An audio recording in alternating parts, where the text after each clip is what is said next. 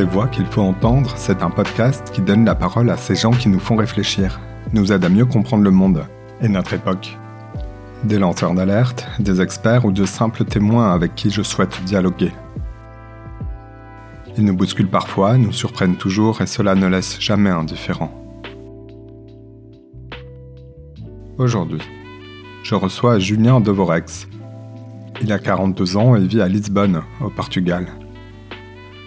Cet ancien salarié de grands groupes internationaux a travaillé dans le marketing. Un jour, il a décidé de quitter cette vie professionnelle pour se lancer dans une quête, ou plutôt une enquête pour chercher à comprendre comment fonctionne le monde, concrètement. Son enquête, il la partage avec le public. Julien en a tiré un podcast et un livre qui s'appelle Le monde change et on n'y comprend rien. Dans cet épisode, nous parlons du doute, le doute comme méthode, de la physique, des comportements humains et de la nature. Julien me parle des liens qui existent entre les choses, de la physique jusqu'à la philosophie, une grille de lecture d'un monde complexe et qui s'accélère. Je m'appelle Simon Icard et vous souhaite la bienvenue dans ce nouvel épisode. Bonjour Julien Devorex. Bonjour Simon. Tu es le fondateur du podcast euh, Sismic et tu mènes euh, ce que tu appelles une enquête pour comprendre le monde. J'ai eu envie de te recevoir pour euh, parler de ton nouveau livre Le monde change et on n'y comprend rien. Un livre qui invite à écouter, à douter, à tisser des liens inattendus, à déconstruire nos certitudes et tout ça dans le but eh bien d'y voir plus clair sur la marche du monde. Mais d'abord, je me permets de t'emprunter une question que tu poses souvent aux invités de ton podcast. Euh, avec euh, quelles lunettes tu regardes le monde? Avec les miennes.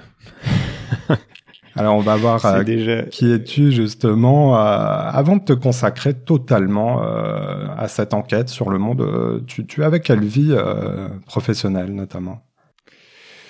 Euh, j'avais quelle vie professionnelle. J'ai, euh, c'est pour ça que c'est intéressant la question des lunettes, hein, parce c'est, c'est aussi de dire d'où, d'où on parle. Donc cette idée de, cette idée de, de connaître un petit peu euh, l'angle de vue de, de, de, l'autre sur le monde est importante parce que sinon on peut pas savoir quelles sont, euh, quelles sont les, les choses que la personne voit, pourquoi elle les voit et pourquoi et qu'est-ce qu'elle ne voit pas. Quoi. Donc c'est, il y a toujours des, des angles morts. Donc bah, moi j'ai plein d'angles morts du fait de mon background que j'essaie de j'essaie de d'ouvrir depuis depuis quelques années. Donc ma carrière c'était euh, j'ai un parcours assez euh, j'ai fait une école de commerce et puis après j'ai travaillé dans des grands groupes internationaux euh, depuis bah, depuis mes 23-24 ans, essentiellement dans le secteur du, du, luxe et sur la fonction marketing et prospective, digital, etc. Donc je commençais à travailler en, en 2004-2005.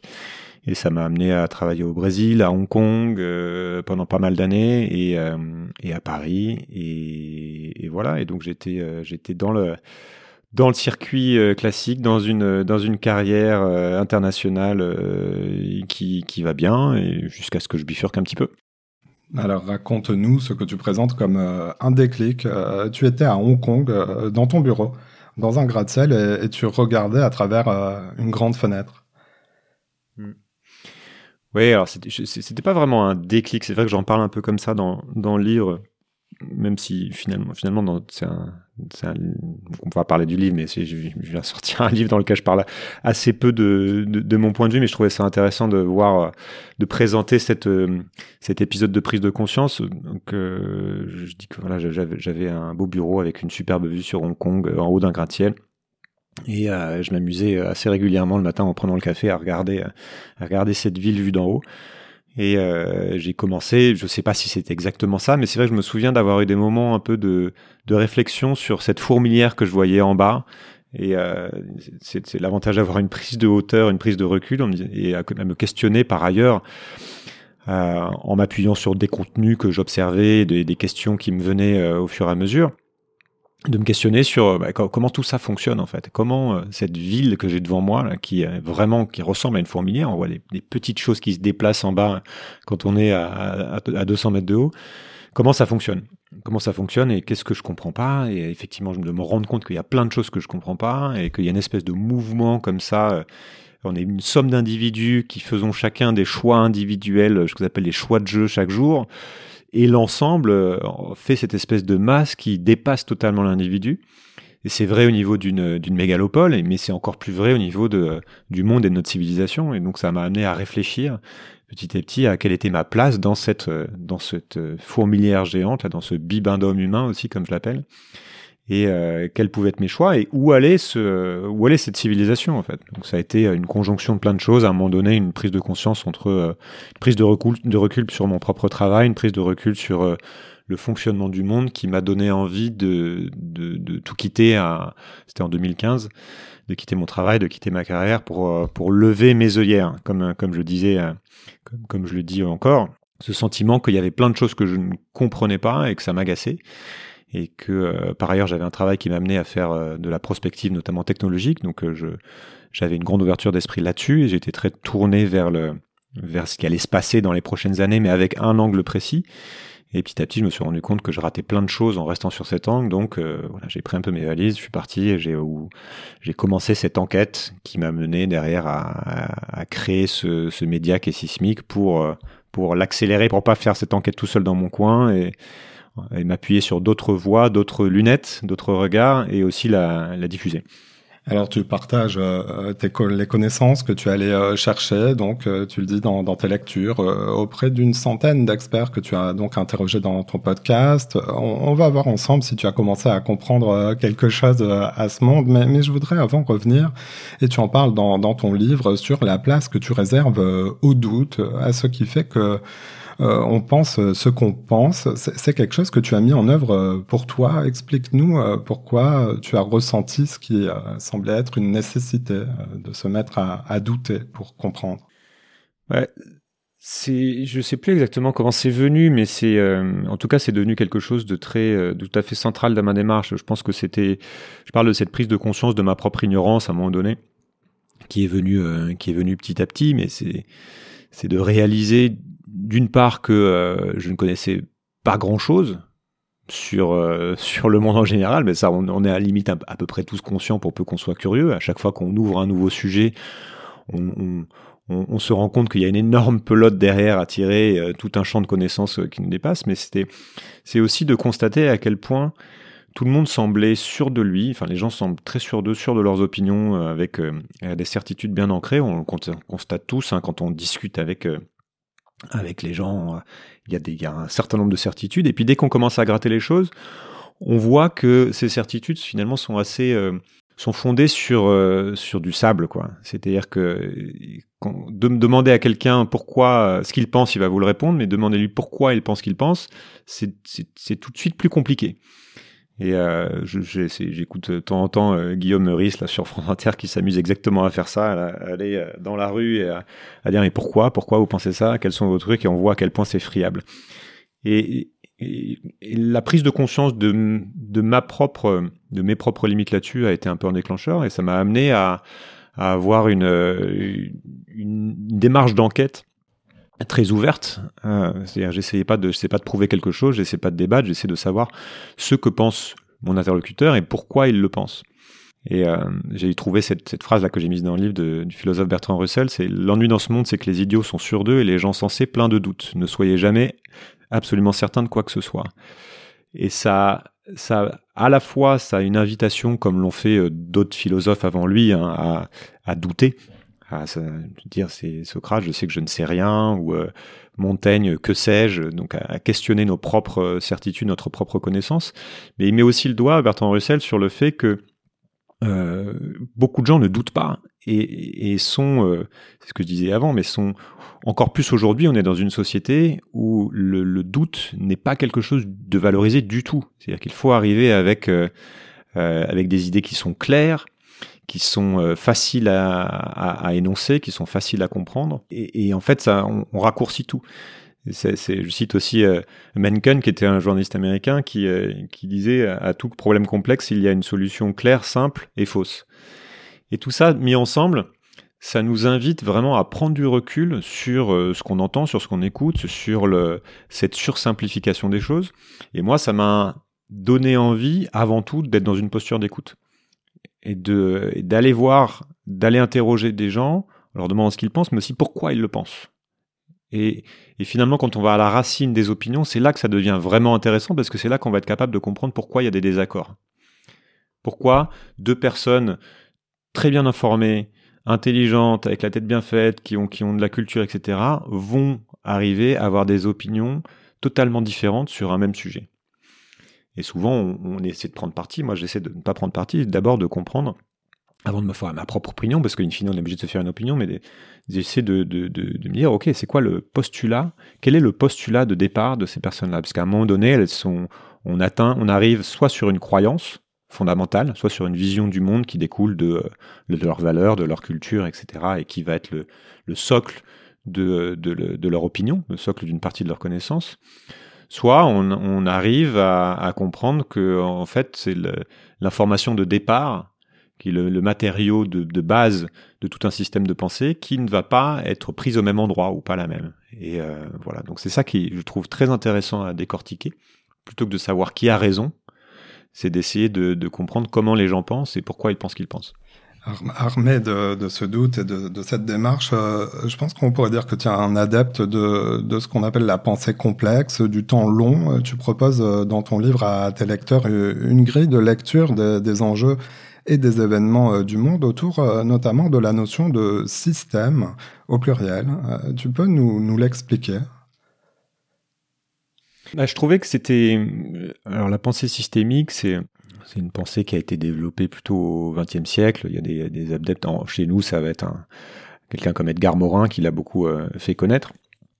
Il y a des grands penseurs, euh, aux États-Unis comme, comme Meadows, qui est, à l'origine du rapport Meadows, hein, qui était euh, qui était dans ce groupe avec son mari euh, Denis Meadows. Euh, et, puis, euh, plus proche de nous, on a des, gens comme Peter Senge ou euh, avec Otto Charmer qui a fait la théorie U aussi, qui, m'avait beaucoup marqué justement dans cette année de, réflexion. C'est plutôt que de... C'est une espèce de contre-pied, enfin je la comprends comme ça, c'est un contre-pied à une manière qu'on a, notamment au travers de la, de la raison et depuis Descartes, entre autres, euh, et avec la méthode scientifique, une manière qu'on a de, de, tout découper, de découper le réel. C'est-à-dire que pour pouvoir faire sens du monde, on est, on est obligé de le simplifier, on le fait naturellement, de toute façon. Euh, notre cerveau fonctionne comme ça, en faisant de, avec des heuristiques, ce qu'on appelle les biais, cognitifs. On va faire tout le temps des raccourcis sur le, le, réel pour pouvoir euh, gagner du temps, entre guillemets. Et la plupart du temps, ça pose pas plus de problèmes que ça.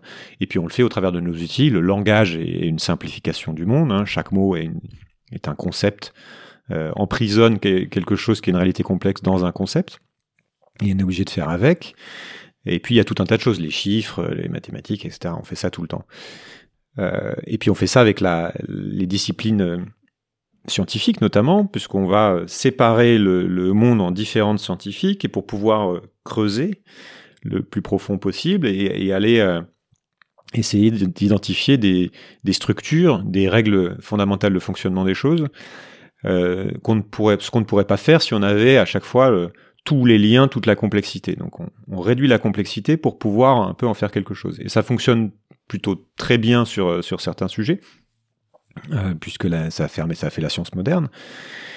Mais euh, ça nous fait aussi parfois oublier que on est dans un... tout est système en fait.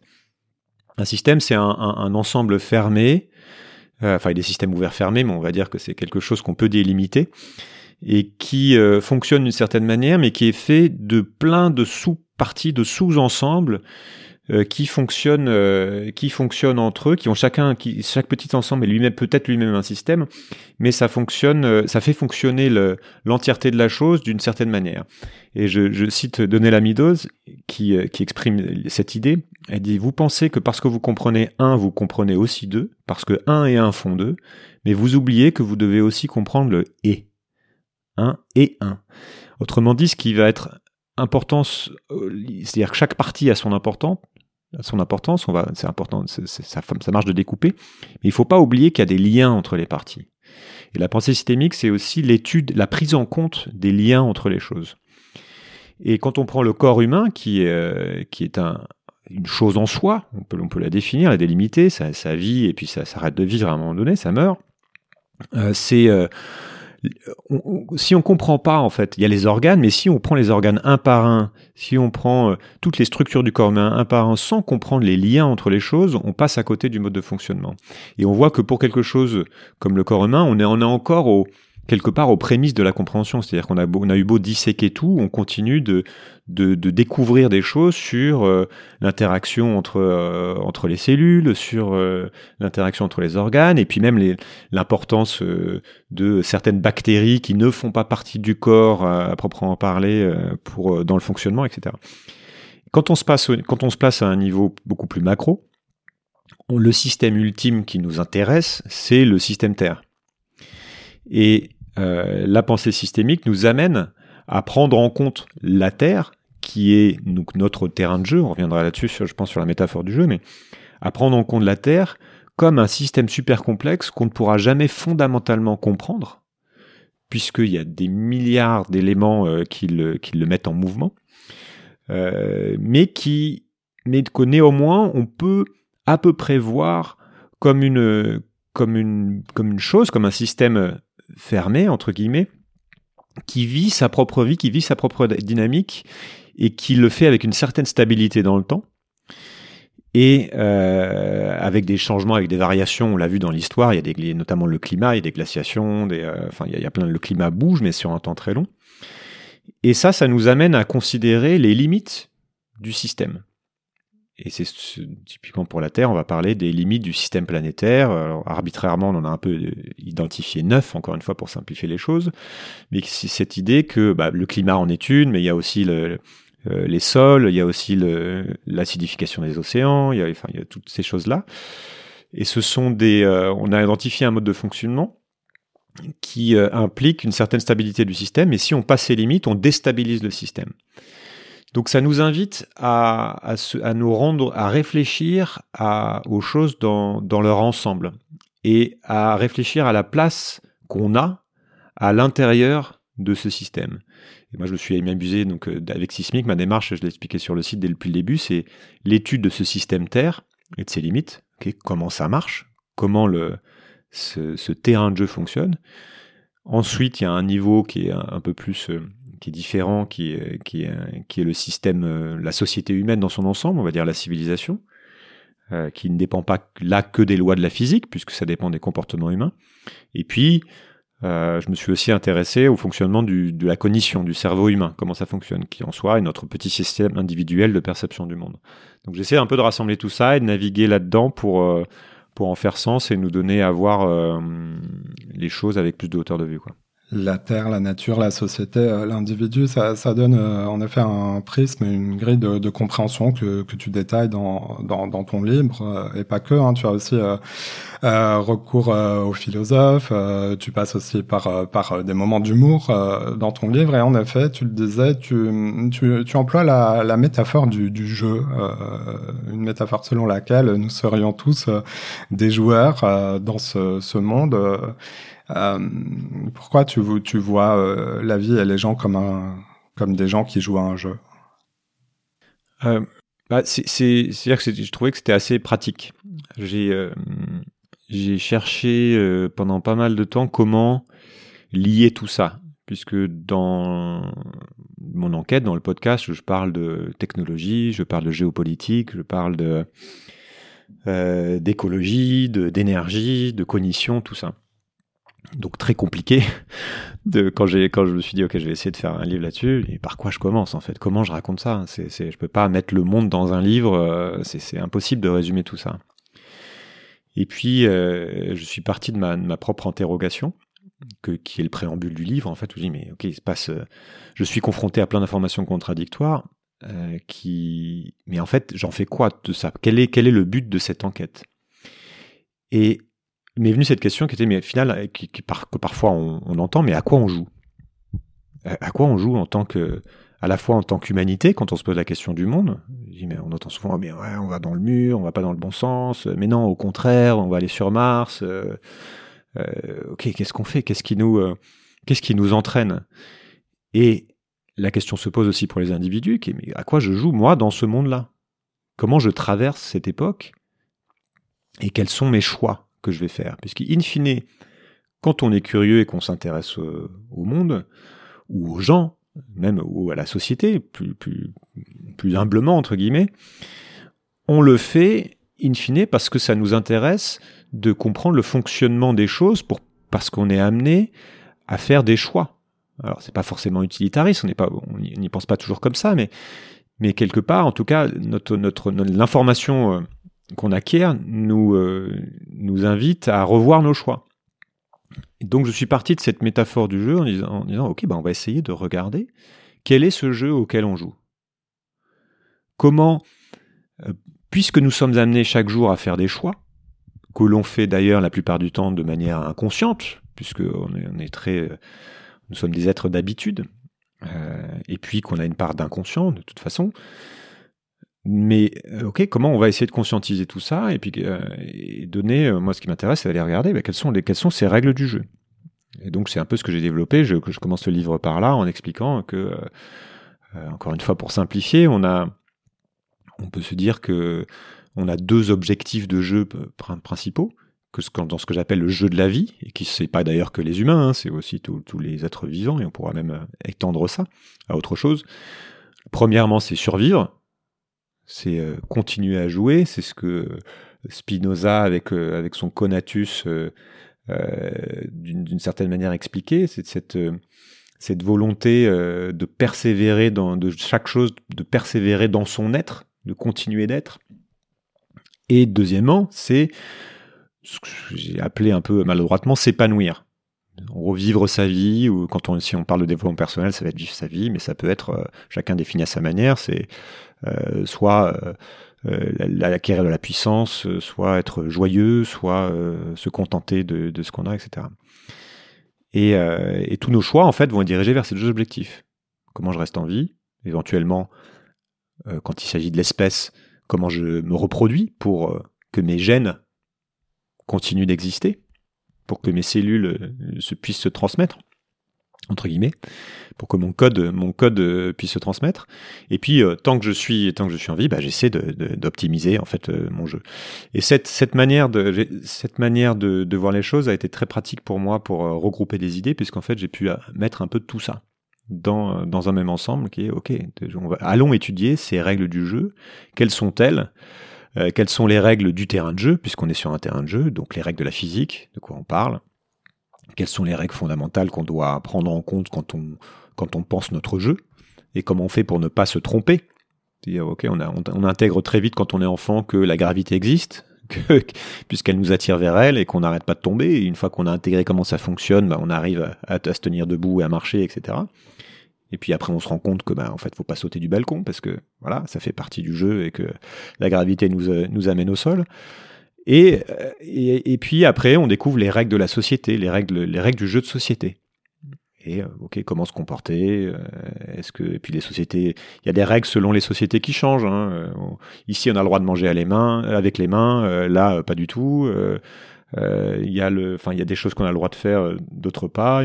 Enfin, il y a tout un, tas de codes qui code de jeu en fait qu'on doit acquérir à mesure qu'on grandit pour pouvoir naviguer dans cette société. Jeu de la famille aussi. Et, en tant que civilisation, ben, on a une grande confusion aujourd'hui, c'est ce que note, sur quelles sont ces règles.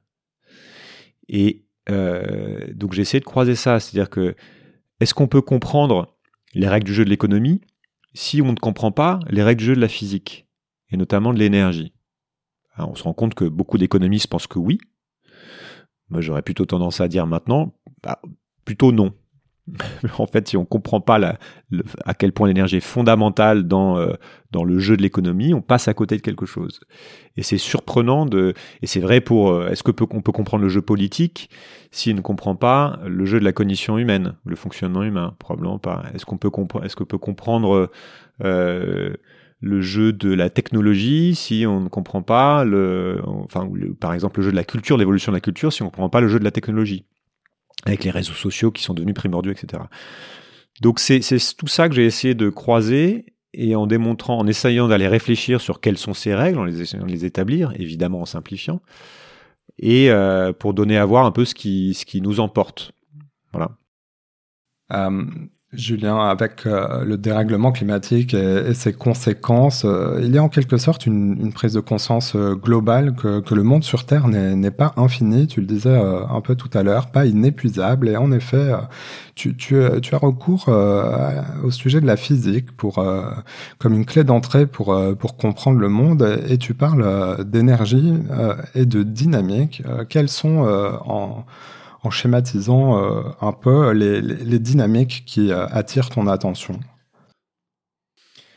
euh, alors, je, déjà, je sais pas si tout le monde a conscience hein, que, le monde est fini et que je pense, je pense qu'il y a très peu de gens, au contraire, qui, qui commencent à, accepter cette idée qu'il y a des limites à un système qui nous paraît, qui paraît à nos cerveaux infini, hein, qui, qui, est, qui est la Terre.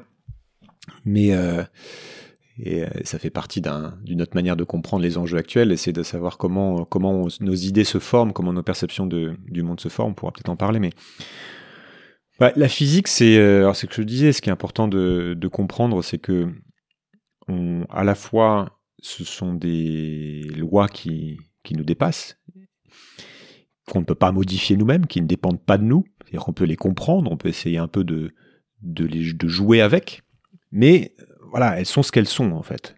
Et je parle de, euh, je cite comme exemple ben, le fait qu'il y, a tout ce qu'on appelle des forces fondamentales, par exemple, il y, euh, en a quatre. Euh, L'électromagnétique, qui est la force qui euh, qui, permet à, à l'atome l'atome d'exister en fait, qui lie les électrons à leur noyau. Ce qu'on appelle la force faible, qui est la radioactivité, et la force forte qui tient le noyau des, des atomes entre eux. Et puis a ce qu'on appelle la gravité, qui euh, qu'on simplifie comme étant une force, mais euh, Einstein a montré que c'était un, petit peu plus compliqué que ça. Mais euh, voilà, qu'on peut mettre dans l'eau, c'est-à-dire qu'on l'expérience au, quotidien, on en fait l'expérience au quotidien. Et donc il y a cette idée que euh, il faut pas se tromper là-dessus. C'est-à-dire qu'il ne faut pas croire qu'on va pouvoir tordre le, les règles du jeu de l'univers pour euh, les faire entrer dans, nos croyances, en fait, dans notre perception des choses. Donc parfois, il y a un décalage entre ce que notre cerveau est capable de produire, notre imagination est infinie, on peut, on peut inventer tout, tout ce qu'on veut dans nos cerveaux, dans nos esprits, et ce que le réel permet de faire. Il se trouve que il nous arrive par moments de découvrir des nouvelles choses qu'on n'avait pas compris sur le réel et que finalement des, des, choses qu'on ne pensait pas possibles sont possibles, mais c'est quand même assez rare. Donc je sais faire un pari très très risqué que de se dire qu'on ne sait pas faire pour l'instant, la physique nous l'interdit pour l'instant, mais demain on y arrivera. Voilà. On est de bonnes surprises, mais voilà. Euh, et donc pour ce qui est du, climat, c'est intéressant puisqu'il y a une science du climat hein, qui est une science qui est d'ailleurs plutôt systémique, puisqu'on essaie de, de, rassembler un certain nombre de, de connaissances, et c'est ce que fait le, le GIEC, hein, qui est un organisme qui synthétise des milliers de rapports scientifiques sur, euh, sur plein de domaines différents, pour essayer d'en faire quelque chose et pour essayer de comprendre comment à peu près fonctionne le système. Et euh, donc là, dans le ce dont on parle souvent, c'est le lien entre le, le, dérèglement climatique, le changement climatique et le et le carbone, enfin nos émissions carbone. Donc euh, entre euh, donc on parle de l'atmosphère, c'est-à-dire qu'on s'est rendu compte que bah, l'atmosphère euh, avait la teneur la, teneur en gaz de l'atmosphère selon sa composition, il y avait une, une ça influait le comportement du climat terrestre et que on était en train de remplir cette atmosphère de ce qu'on appelle des gaz à effet de serre, dont le CO2. Et il y a eu débat pendant longtemps pour savoir est-ce que c'était, est-ce que ce qu'on observait sur Terre était dû, euh, était dû à ça? Est-ce que c'était l'homme qui effectivement modifiait la, la consistance de l'atmosphère ou pas? Maintenant, on est, il y a quand même un consensus scientifique très très large, donc sur lequel je m'appuie. Hein. Moi-même, je suis pas expert sur la science du climat, mais je décide de faire confiance à ce consensus.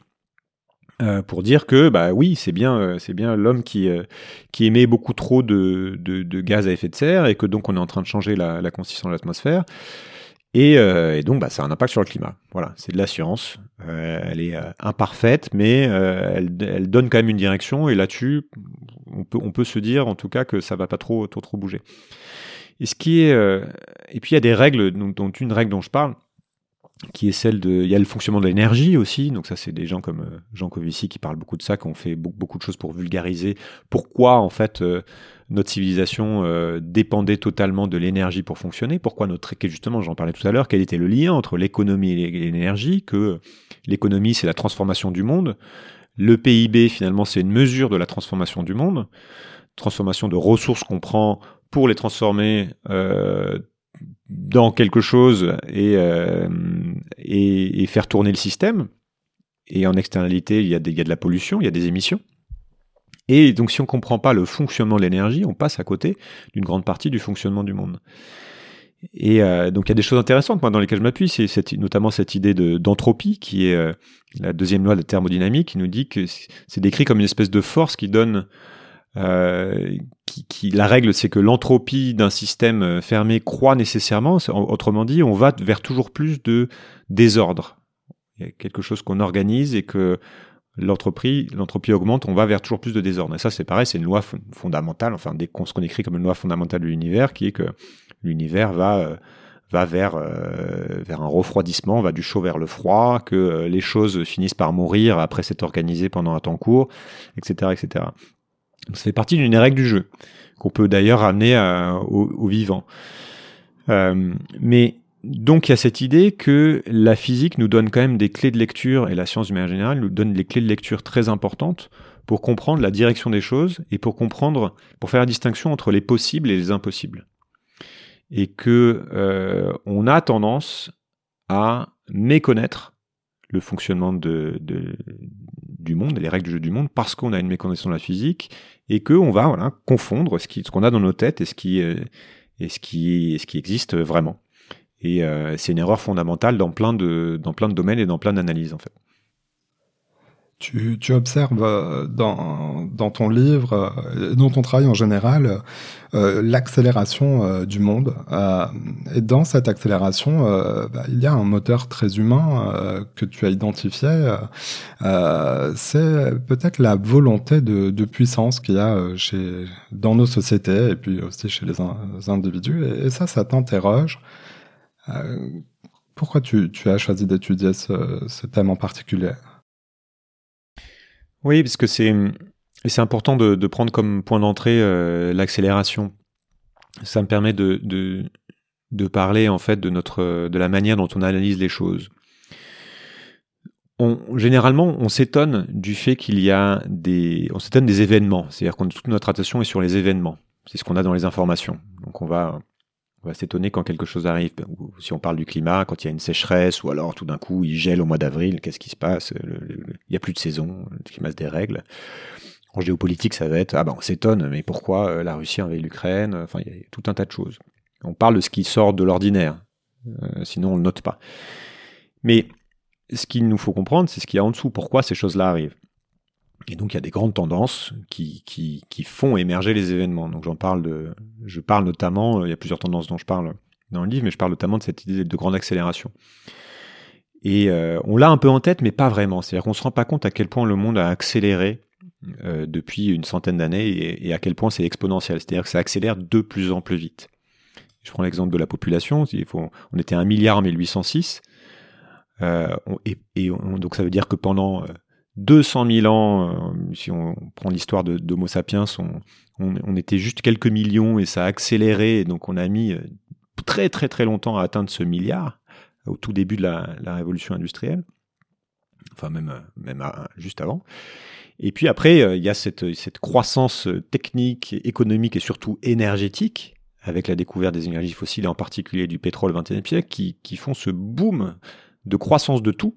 Et cette accélération, qui fait donc on, est 8 milliards aujourd'hui, et on a mis que 10 ans pour avoir 1 milliard de plus, là où on avait mis, euh, bah, tu vois, on était passé de 1 milliard à 3 milliards entre, en 150 ans.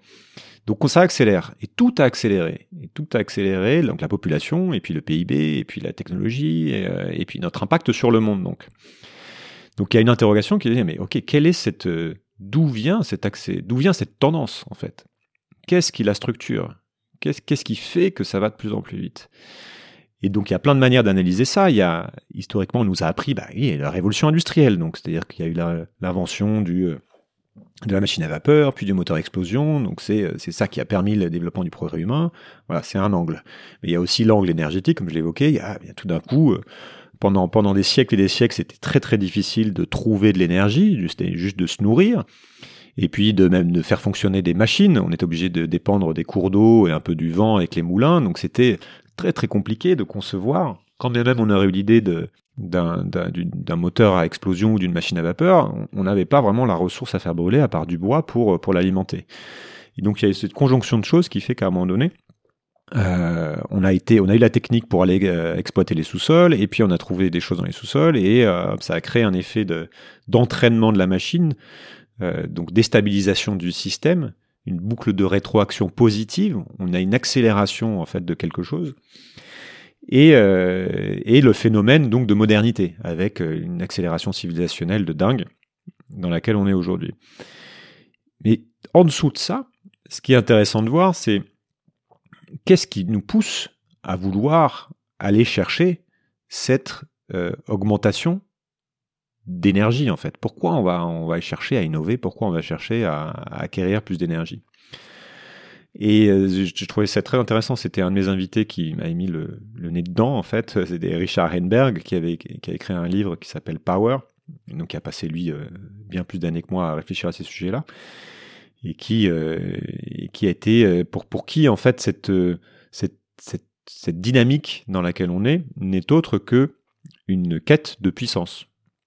Une, power en anglais en plus c'est puissance et pouvoir c'est le même nom donc on peut aussi rassembler tout le jeu géopolitique et politique à l'intérieur de ça, le jeu humain.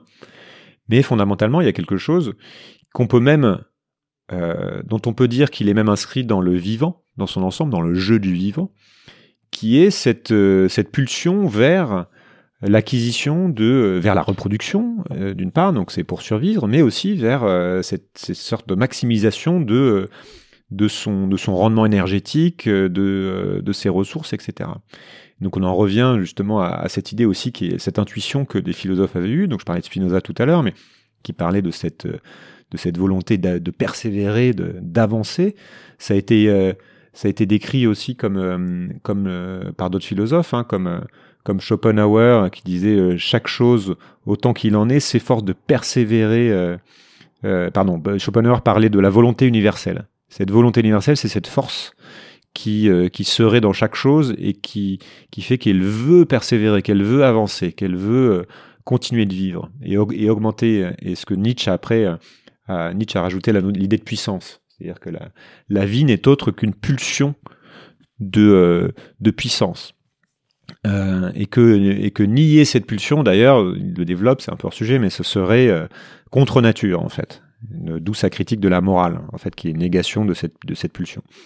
Bref, mais donc ça, moi, ça me semble être quelque chose de fondamental pour, pour essayer de décrire ce qui nous arrive. C'est-à-dire que on est, on est en train de dépasser les limites du système planétaire et de dérégler le terrain de jeu, parce que on ne sait pas mettre des limites à cette quête de puissance. Et il se trouve que on a eu accès à, euh, et on est toujours dedans, 80% hein, de l'énergie consommée dans le monde aujourd'hui provient encore des énergies fossiles.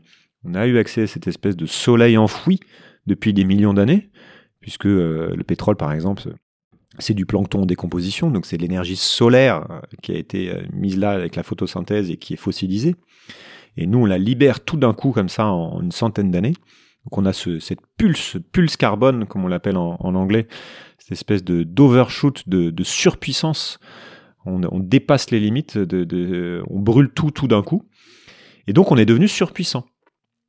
L'humanité est devenue surpuissante. Et trop puissante en tant qu'espèce, puisque donc on en, est tellement puissant qu'on en vient à déstabiliser totalement le, système. Et or, euh, nos cerveaux finalement n'ont pas évolué suffisamment rapidement, ni nos institutions, pour maîtriser. Euh, je crois que c'était Wilson qui disait on a les, cerveaux euh, du paléolithique, les institutions du Moyen Âge et une, technologie divine pour pour maîtriser tout ça. Et donc on a cette situation qu'on peut expliquer par cette, euh, par cette quête qui est là depuis le départ codée en nous, qui est cette volonté de d'être de, vaincre notre angoisse euh, de, euh, de primate dans la forêt qui a peur de tout, donc d'abord de, sortir en, quelque sorte de la nature et de, de se mettre en situation de sécurité, puis de développer notre confort, puis de continuer à, après ça devient un jeu humain, de s'élever par-dessus les autres. Et on est là-dedans.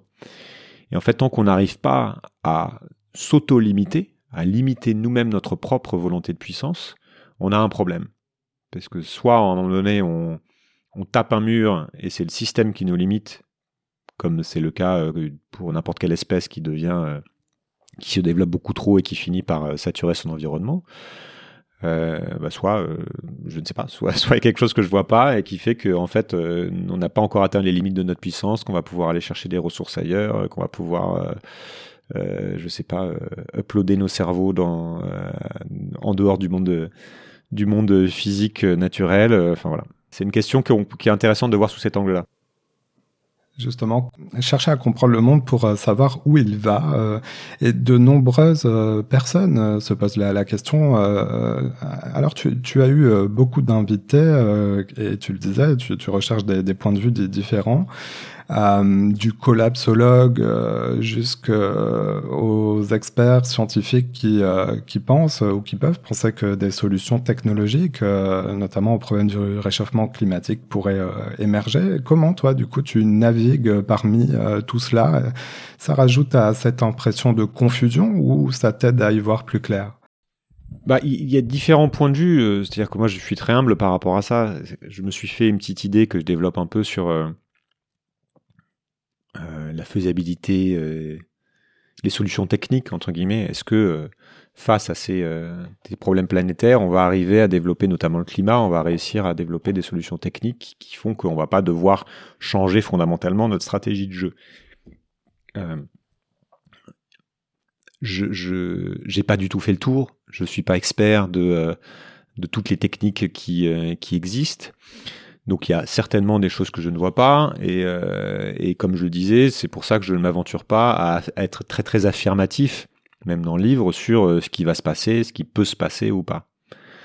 Donc je continue, c'est pas c'est pas plus de confusion parce que pour l'instant je après je vais développer mais je reste un petit peu euh, il n'y y a rien que je trouve extrêmement convaincant comme comme solution mais c'est plus euh, voilà c'est cette idée que euh, à mesure qu'on ouvre les, champs de la connaissance bah, on découvre toujours de nouvelles choses et donc ça nous ça nous invite toujours à être beaucoup plus humble par rapport à nos opinions actuelles. Voilà c'est un peu ce que j'ai raconté au début.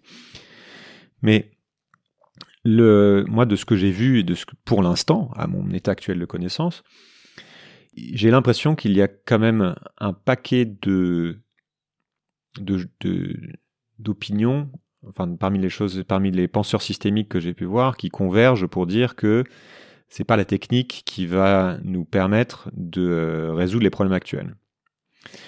Euh, on prend le, climat, c'est-à-dire qu'on peut imaginer, euh, donc c'est un peu ce que j'ai regardé aussi, c'est on parle la réponse actuelle au, à l'enjeu climatique, c'est-à-dire cette idée qu'il faut diminuer très très vite nos émissions pour ne pas saturer l'atmosphère au-delà d'un certain niveau et on a calculé que ça serait bien de rester en dessous d'un certain taux de CO2 dans l'atmosphère qui nous permettent de rester sous les 1,5 degrés d'augmentation par rapport à l'ère industriel.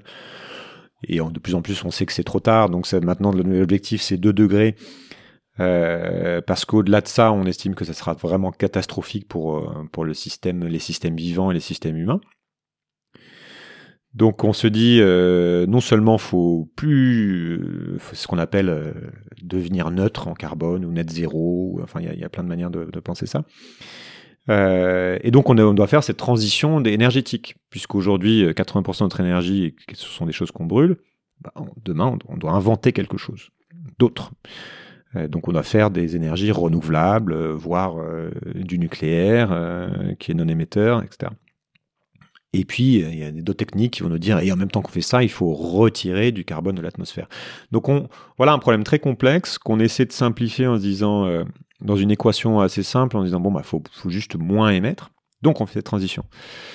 Mais dès qu'on creuse sur la faisabilité de la transition énergétique, on voit que c'est pas forcément si évident que ça, parce que pour la faire, on a des, contraintes euh, juridiques, on a des contraintes économiques, on a des contraintes euh, en matériaux, dans mes derniers épisodes, c'était un expert des, matériaux, Emmanuel H, qui m'a raconté que quand même, euh, bah, on n'est pas sûr d'avoir une quantité de matière suffisante pour pouvoir mettre en place toutes les infrastructures d'électrification dont on aurait besoin, juste ça.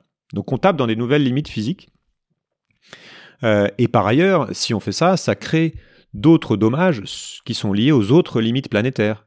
Puisque très bien, on aura résolu le problème climatique. Imaginons qu'on arrive à, faire des mines partout et à tout remplacer, et donc même à, la fin du siècle à faire de la fusion nucléaire. Donc on aura une structure qui nous permettra partout, imaginons, hein, d'avoir de l'énergie virtuellement sans limite on est toujours dans cette puissance. Donc, est-ce que on va pas continuer à aller euh, raser euh, les forêts, euh, défoncer les sous-sols, enfin, etc., etc. Donc, en fait, c'est, on est, je trouve très compliqué d'imaginer des réponses techniques uniquement. Ça ne veut pas dire qu'il faut pas creuser, hein, bien sûr, à ce problème un peu existentiel qu'on a aujourd'hui, qui est, bah, qui est finalement, comme, j'ai résumé, ce problème de à la fois de surnombre et de surpuissance. Euh, y compris notamment la surpuissance des plus puissants.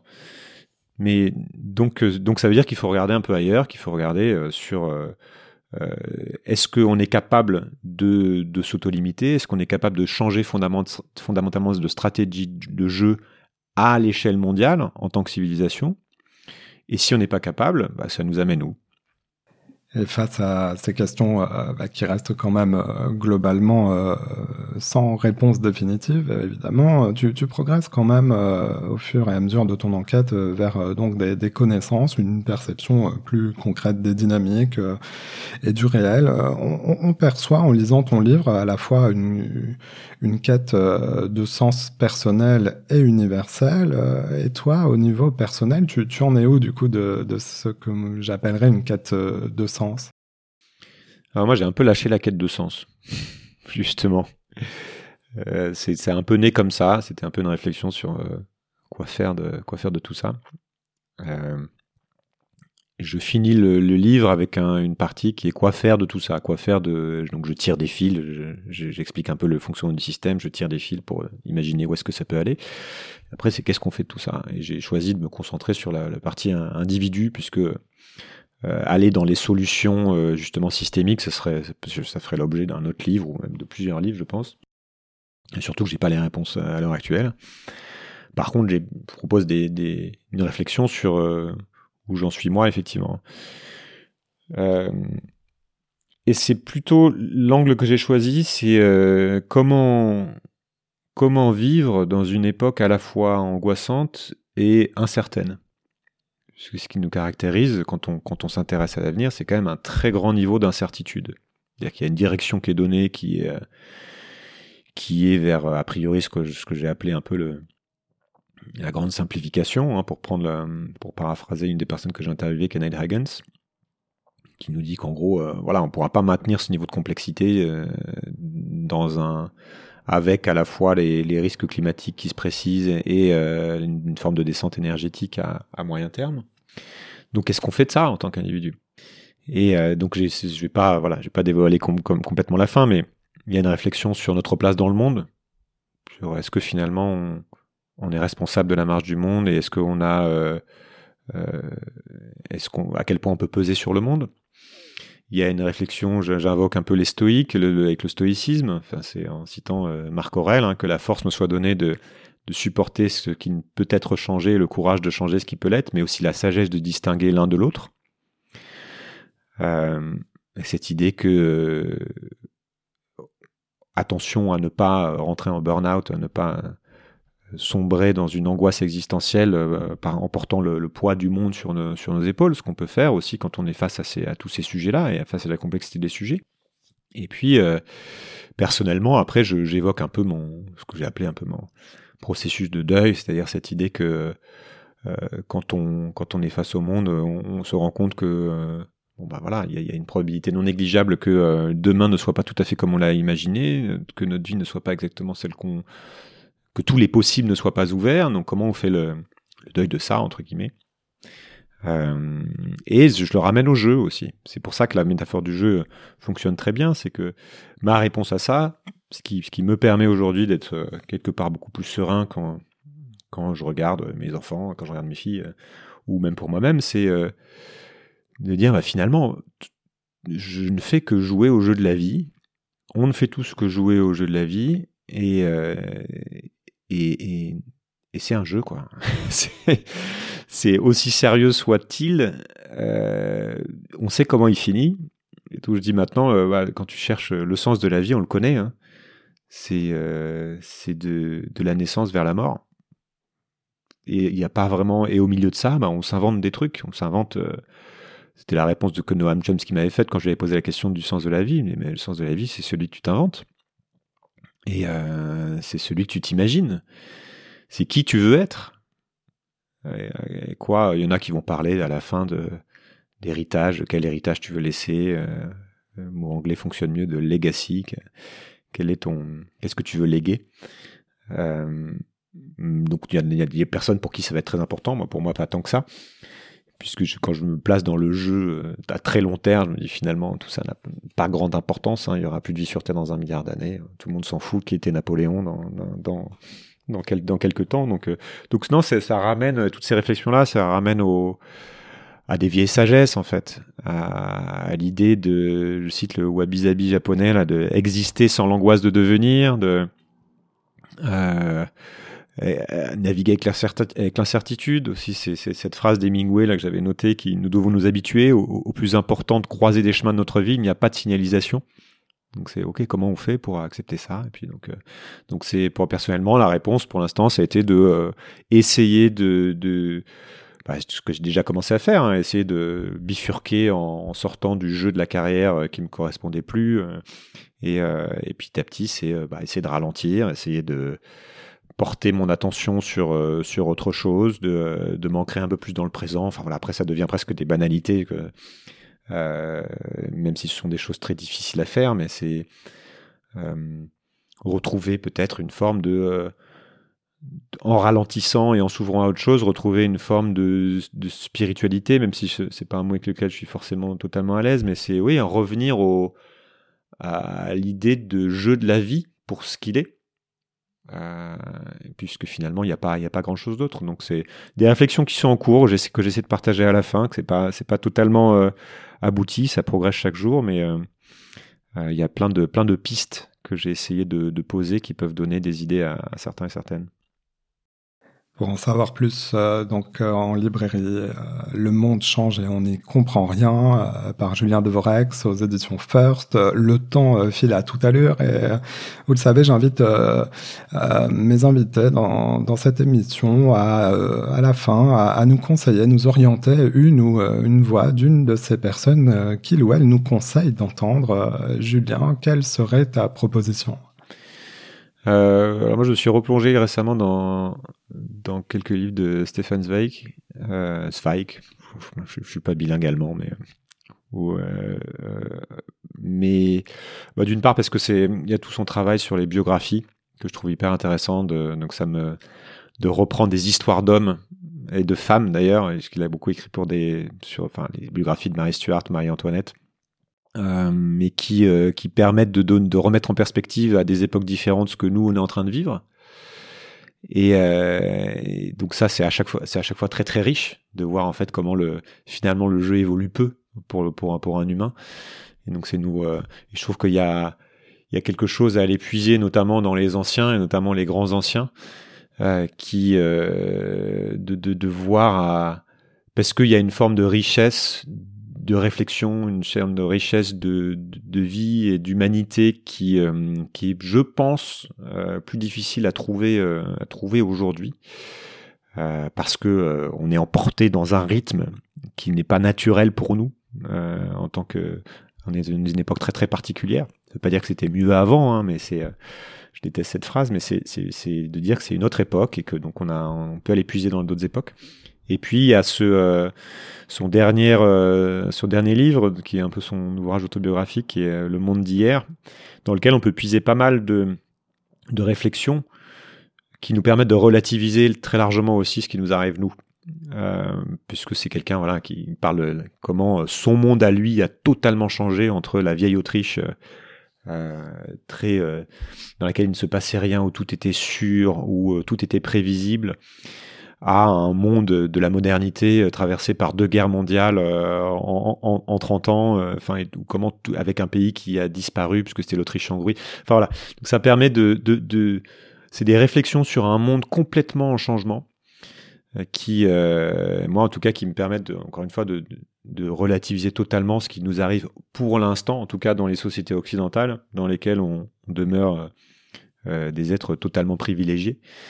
Euh, voilà, donc ça, ça, me permet de mettre en un temps un petit peu cette espèce d'angoisse de mon Dieu, euh, qu'est-ce qu'on est en train de vivre, c'est très grave, en, me rappelant que bon, ça va, pour l'instant ça va, jusqu'ici tout va bien.